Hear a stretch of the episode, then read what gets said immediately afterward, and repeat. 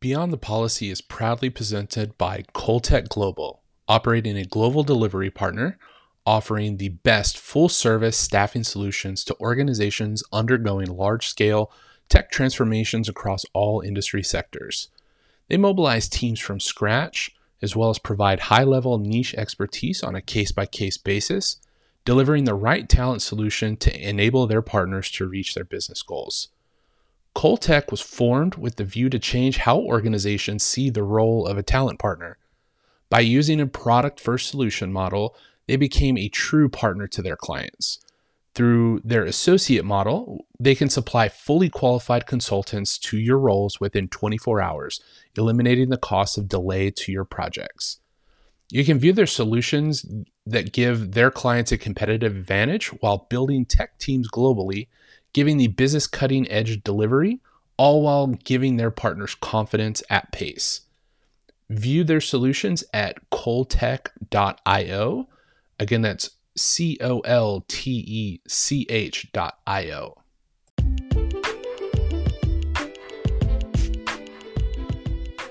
Everybody, welcome to another edition of Beyond the Policy Podcast. This is your host, Andrew Carell.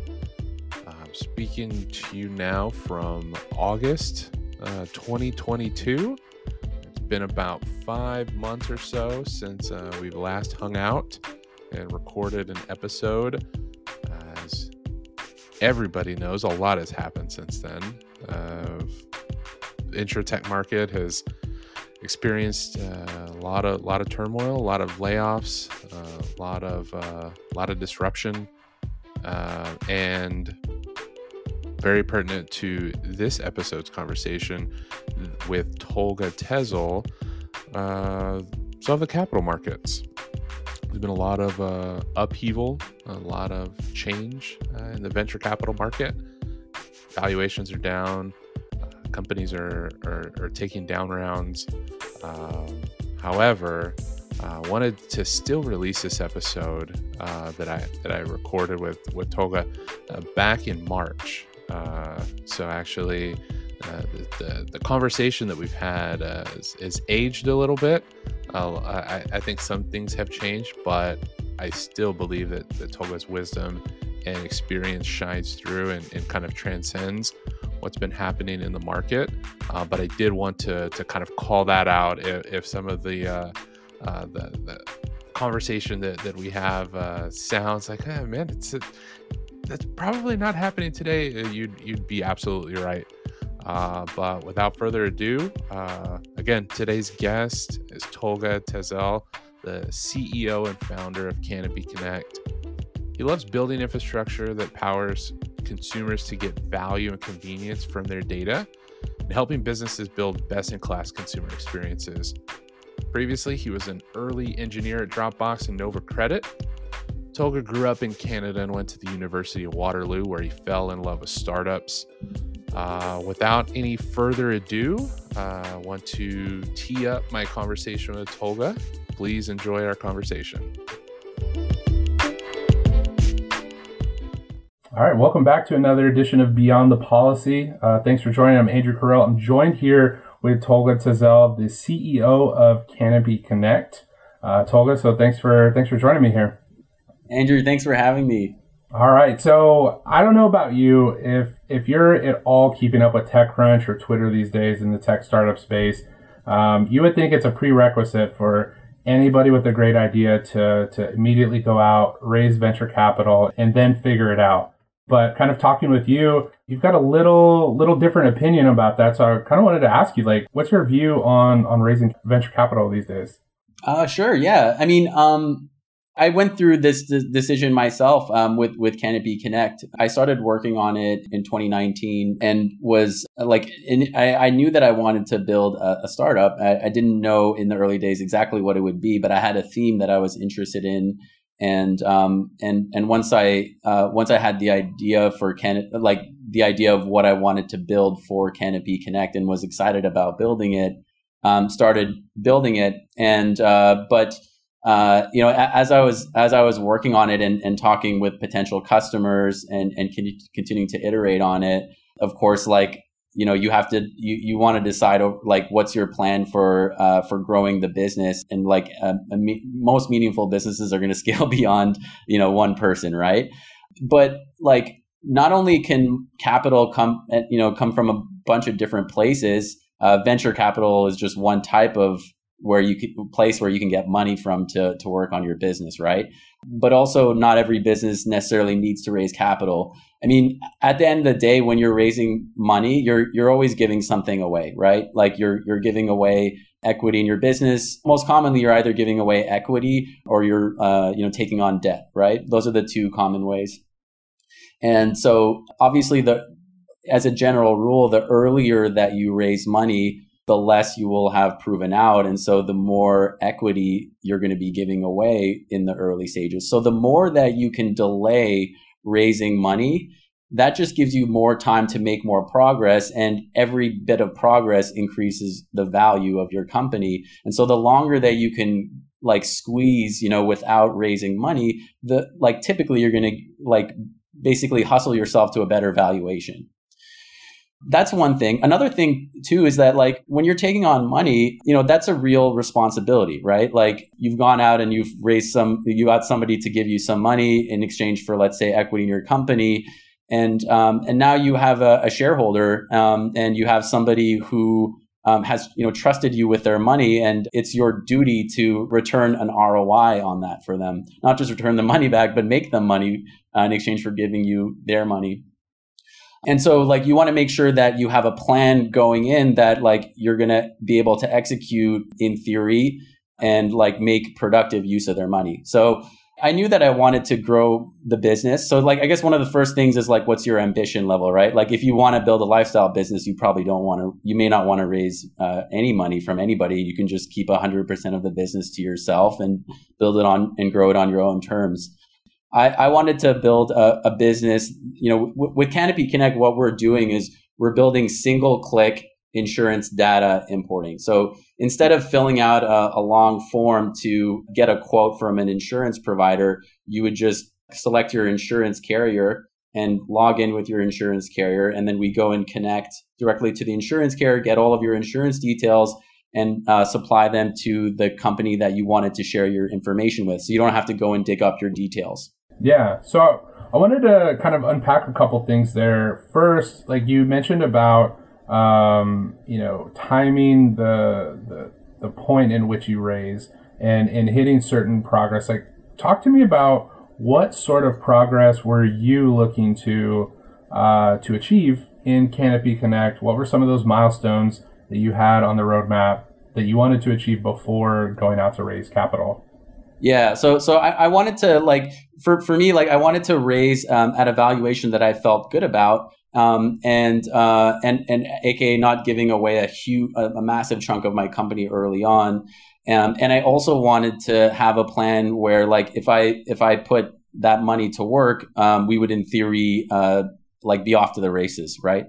And so um, the way I thought about it is, well, like I, I come from an engineering background, so I love building products. And I, you know, I didn't have a sales background, but I also really enjoyed talking with customers. And I kind of looked at that as a learning opportunity as well, just to, you know, get to like get better at talking to customers, ch- changing the product based on their, their feedback and improving it.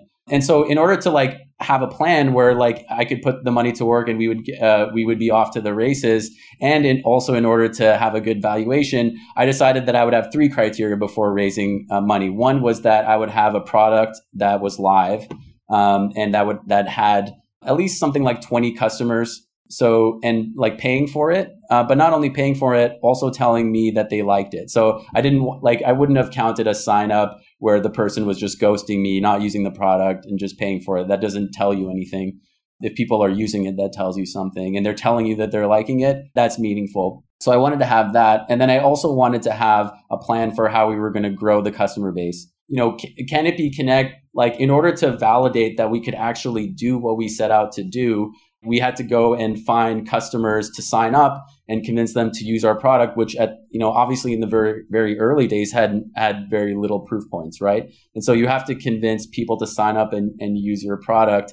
And um, also because we were you know we're in the insurance industry I didn't know how difficult at the beginning how difficult it would be to connect with different customers, you know, so like cuz I hadn't done it yet. And so I wanted to have a plan for how we were going to be able to get this product in the hands of uh, like a growing number of customers where we could just execute this plan and not have to hemorrhage money on marketing. Spend. Yeah. Um, because I don't think you, you want to spend a lot of money on marketing until you know you have um, a product that people actually like. So those were the three criteria that I had set out. I said like, okay, if we had that, then we know that we can scale our revenues because we're able to acquire customers and we know that that that they at least like it. So like you have a good sort of basis there for actually scaling. And um, you know, when you pump more money into something, like if it's working, it makes it it can make it better, and if it's bad, it can make it a lot worse a lot more quickly. So you want to make sure that you've set up for an upward slope there. Yeah, so like a, a positive accelerant versus a negative accelerant, but an accelerant nonetheless. Yeah, so like you know, on day zero, like when you get the money, you already have your your plan, and you already have a product out in the market. You can just go and and, and hire and execute on that. And because like I I come from an engineering background, it's also you know I also have like I didn't have to I, I could build the initial product myself, right? And so yeah. That that's a little bit of a unique situation, I guess, that I was in. But uh, but the in general, the more progress you can make before you raise money, the better. What was the the feedback from uh, the venture capital partners that you were you were approaching? Like, did your your hypothesis prove out? Like, where was it? Did you find that your process for raising that first round um, was easier, more fruitful, and, and hit what you were looking for? Yeah, definitely. I well, I, I raised during a very interesting time because I raised right when COVID kicked off. So uh, March, like March 2020, was when I was uh, starting to talk to investors. Uh, right, like right when oh, COVID wow. was being declared a pandemic, um, and so it was actually a pretty unique. It would have been a very different experience if it was if I was raising capital like two years earlier, right? But so my experience was essentially I was connecting with um, different uh, venture capitalists, and when I connected with, you know, when I would have a conversation with one that would, you know, they they would be impressed by, they would then go and connect me with other people, and then you start to get into you know accelerated meeting schedules so you i'd have a lot of days of back-to-back zoom calls um, and I'd just be sitting at my desk, like uh, you know, pitching to different investors. And and keep in mind, it's a bi-directional process, right? Like you're interviewing them and they're interviewing you. So like it's not just for me it wasn't just about finding the money but like it's actually much more about finding the partner. I looked at it like a hiring decision. And i think that's i think that that's something that served me well and served served us well as we look at when we're lo- we're looking to raise capital it's actually more about who are the right partners um uh like for our business. The the money can come from a lot of different places so it's just more about who are the right partners. Um, so based on your kind of like decision framework to even approach the venture capital market I have to assume that you had a, a rubric in mind for kind of grading and evaluating these potential partners. Can you share a little bit about that? Yeah, I mean, it certainly wasn't formal. Um, but yeah, I, I had a spreadsheet that, you know, I, anytime I would meet with an investor who I would potentially uh, want to include in our in our seed round, you know, they would go in that spreadsheet and I would I would kind of just keep track, kind of like a, a CRM type of uh, functionality, really. And that was honestly more to keep track of meetings than any, anything else. In terms of like, in terms of keeping stock of you know which investors were my my favorites. Um, you know, although I was, you know, I probably spoke with like somewhere between 80 and 100 uh, VCs. Um, you know, there's certainly like a handful that kind of stand out. And so, like I just use a spreadsheet to manage the communications with them and make sure that I was moving the processes along. But uh, I didn't have a formal rubric. But in, in terms of what I was act- what I was doing informally was really like it, it's it was like a lot like a job interview. Honestly, like I would like ask, I would try to learn more about them as a person. Um, I would try to learn about how they think about our uh, our product, our market. Um, I would see what questions they ask and a really important thing is uh, is talking to their portfolio companies. So you need to do reference checks on them. So you know you you talk to portfolio companies who they funded, and you ask how their experience has been like with them, just like you would do reference calls for an employee before giving an offer. And in particular, you want to try to talk to portfolio companies where it didn't go as well, because like if if you're talking to like like hey, like Stripe, how was your exp- experience with Y Combinator? They're going to be like, I'm sure it was great, right? Like everything's gone well for that company. So you want to talk to portfolio companies where it didn't go as well. And sometimes, and the way to get those intros, because you're not going to get them from the the venture capitalist is not going to give you the portfolio company that has a poor experience with them. So you have to talk to their portfolio company. You have to reach out directly to their portfolio companies and ask to talk with them, or and specifically also ask like, hey, do you know somebody who's who um, worked with this same investor where it didn't go as well? I'd love to talk with them. And you learn a lot through there, and you see how like how the interactions were in times when the company wasn't going going as well because those are the crucial times when everything's going well nobody's complaining of course yeah. So what? Um, I, I mean, you touched on a, an interesting point there about this um, community amongst portfolio companies. Was that did that go into your decision at all? Like uh, the the mix of companies in the portfolio and yeah, I mean, did that a little bit, but not okay. not too much. A, a little bit. Um, you know, if you're looking for introductions um, to their portfolio companies, they're going to give you if they like you and they they're like they're interested in your company, they're going to give you introductions anyways, um, because they like an investor is incentivized like they they want to invest in the best companies and they know that they have to do work um, for the best companies to like want to work with them. So you know, like um, several of our you know in, in like investor like even I would say most of them and like before before actually like investing in us had had already helped us out in some way but I think picking a VC just because they're portfolio companies, I, I, that's not what I. That's certainly not what I did. But I think that can give you a sense of what market, what markets they play in, and like what kind of familiarity they have. So you know, like if if you're if this VC that you're talking to only works with companies of other industries, that means that they're just not focused on your industry and they're probably not going to be a good fit for you. But if they have if they're working with companies that are related to you, that's a good sign that they'll know what they're talking about. You don't want to work with a VC that doesn't know what they're talking about. For sure. And and I would imagine being in the insurtech space, it's it's kind of its, you know, own beast. Uh, there's a lot of regulatory frameworks around it. You had kind of touched on you know, asking like, well, how do I get in front of my potential customers? Like this is not a, a normal like B2B, B2C play. How did you find that process in, in evaluating potential VC partners that it could help you along that, that journey in this industry?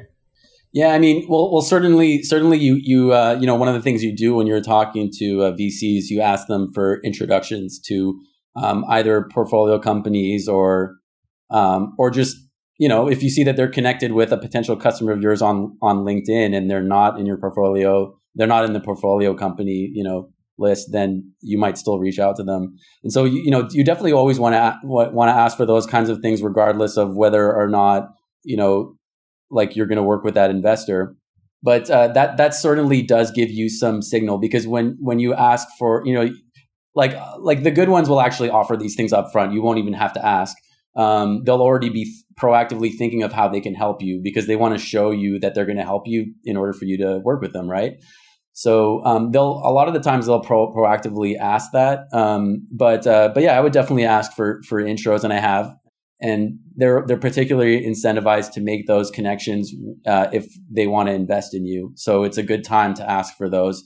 And then you also see like how fast do they work? You know, if somebody says they're going to make an intro, if they send the email right away, you know, you see people that let like sh- fire off emails. You're just like, how are you emailing so fast? You know, like that. That's the kind of thing you want to see. Ideally, um, you know, you want to see that they're like really putting in work for you. Because if they're not doing anything now, like um, when they're trying to impress you and convince you to take their money, like you know, they're that's the best signal that I've been able to get around like what they're going to do for you when you take their money is like what they'll what they do before they you work with them. Yeah. What are what are some of those? I, I, imagine there were some some obstacles, some red flags. You had mentioned that uh, you know you you had interviewed upwards of 100 VCs. Um, I looking at your funding round, you didn't have 100 VCs in there. So what were some yeah. of those things that that you tend to avoid? You you talked about like being very responsive and helpful. Um, I would imagine the opposite of that were some red flags. But what are some other ones that you know founders going through this process should should also look look out for? Yeah, I mean that that's a great question. Um, certainly like uh and this is all this is all my personal opinion obviously um i would say like investors that make you do a bunch of homework that doesn't feel relevant to you like i like to me that's a red flag like if, if you know I, I remember like in the in the very very early days um i was talking to one investor that wanted a very detailed financial model um, at a stage where the com- like it just didn't make sense for the company.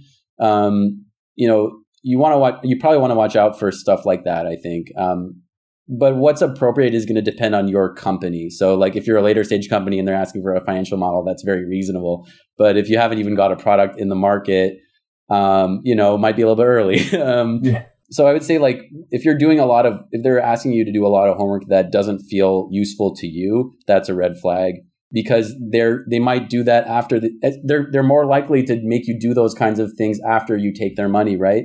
Because now they have like they've they've given you their money and they want to get a return and and they think that these things are going to be helpful to you. So if you're they're making you do a bunch of exercises and you think it's a waste of time, that's a red flag. Another would be um, the main thing would be like are, are you spending like your time in a way where it feels good to you where you know the time that you're spending with this vc it should feel good to you if it doesn't feel good now it's like probably going to get worse when when uh when you uh formally work with them and you're and you're you know you're you're marrying a vc when you when you take somebody's money um to to build your business you're essentially it's kind of like a marriage um so you want to make sure that like you like them and uh and you have a good relationship it's only going to get harder when there's more strain.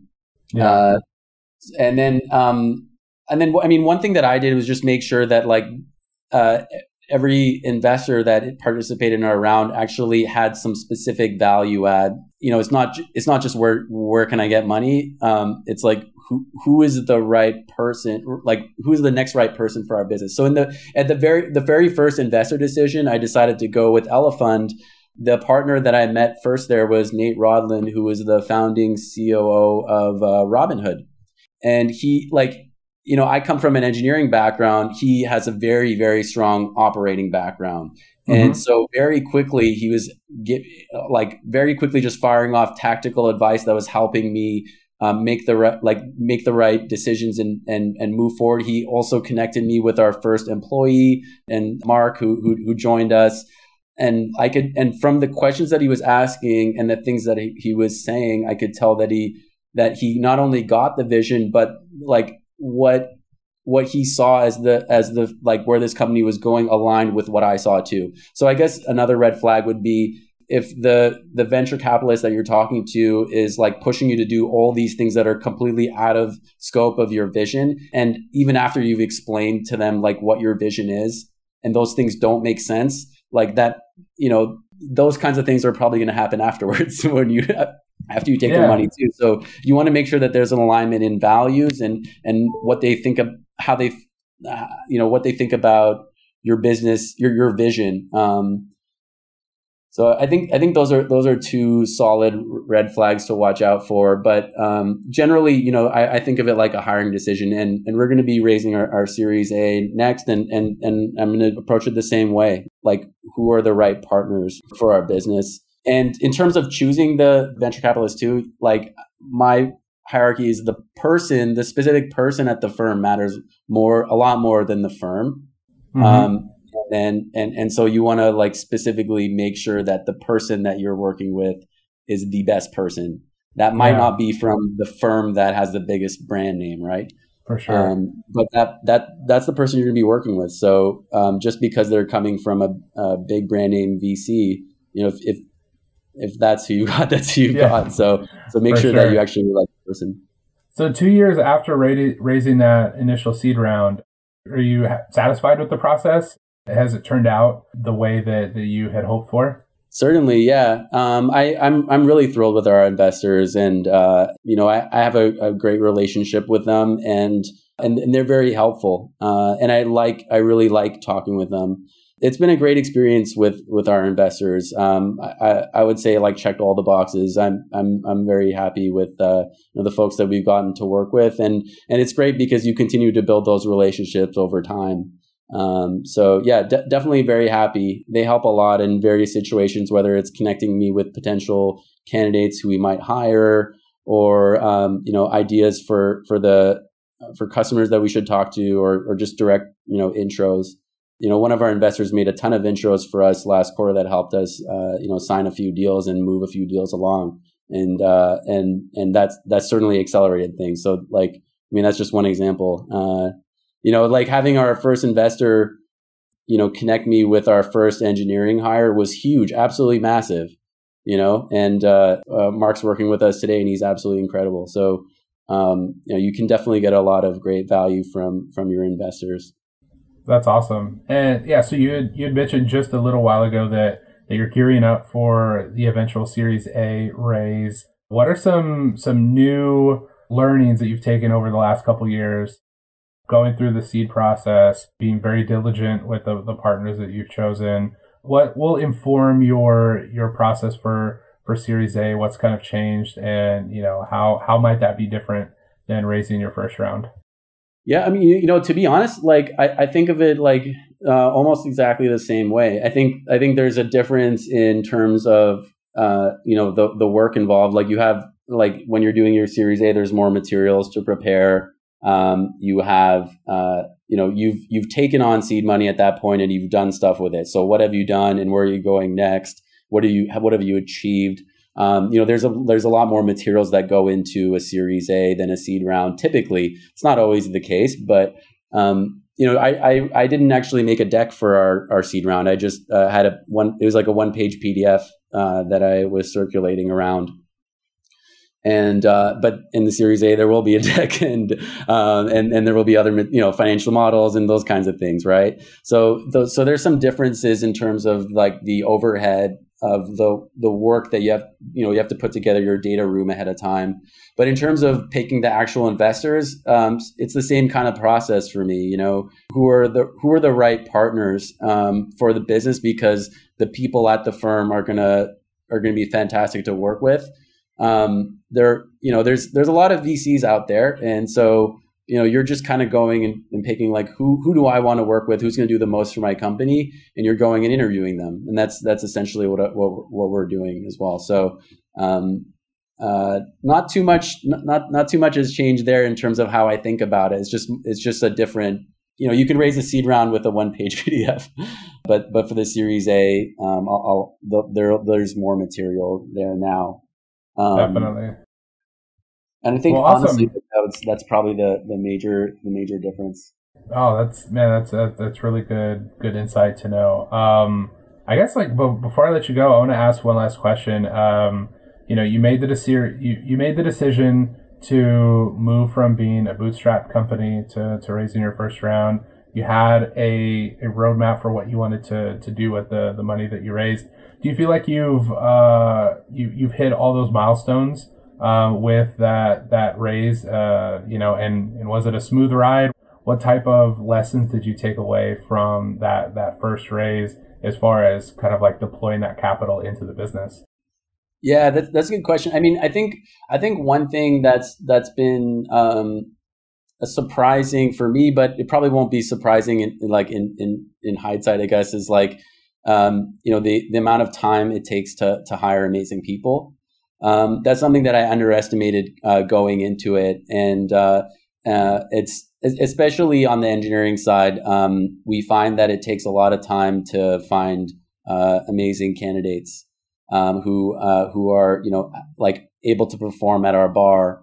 Um, and uh, and and and who who you know that I mean that's mainly it like is is that who who hit our bar um, in terms of like, you know, have we done what we set out to do with this seed capital? Yeah, definitely. I think like we're, and, and that's why that's why we're we're uh, you know the only like the actually the reason why I'm not doing this Series A raise at this moment is just because we're trying to hire, and I, I I'm trying to hire as quickly as possible right now, and so that that's actually the the main reason.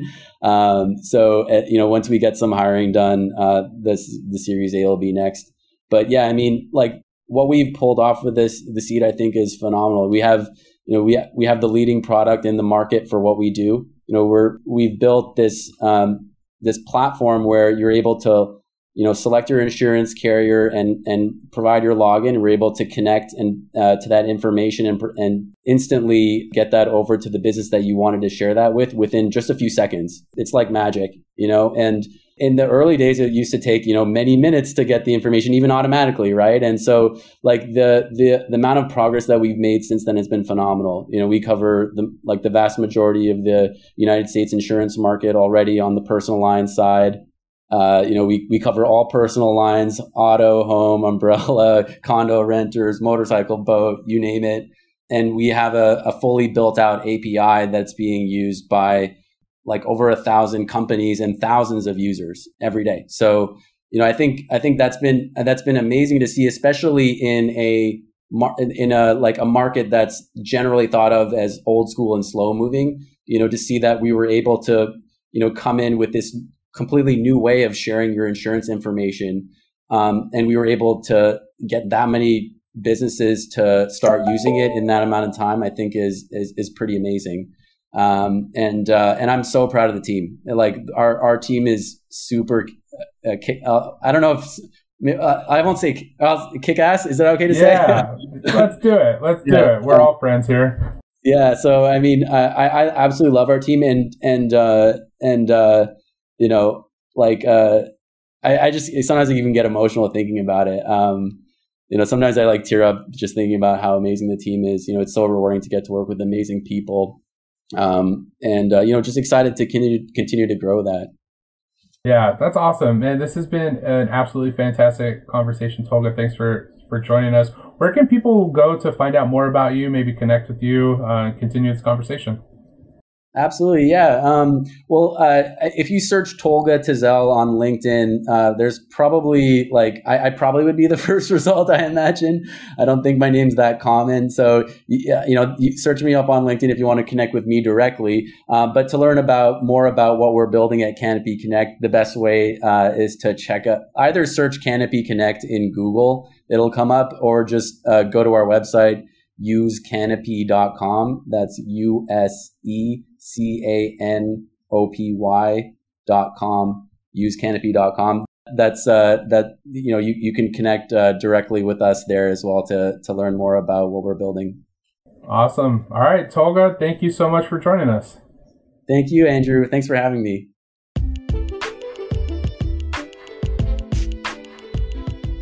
That does it for this episode of Beyond the Policy.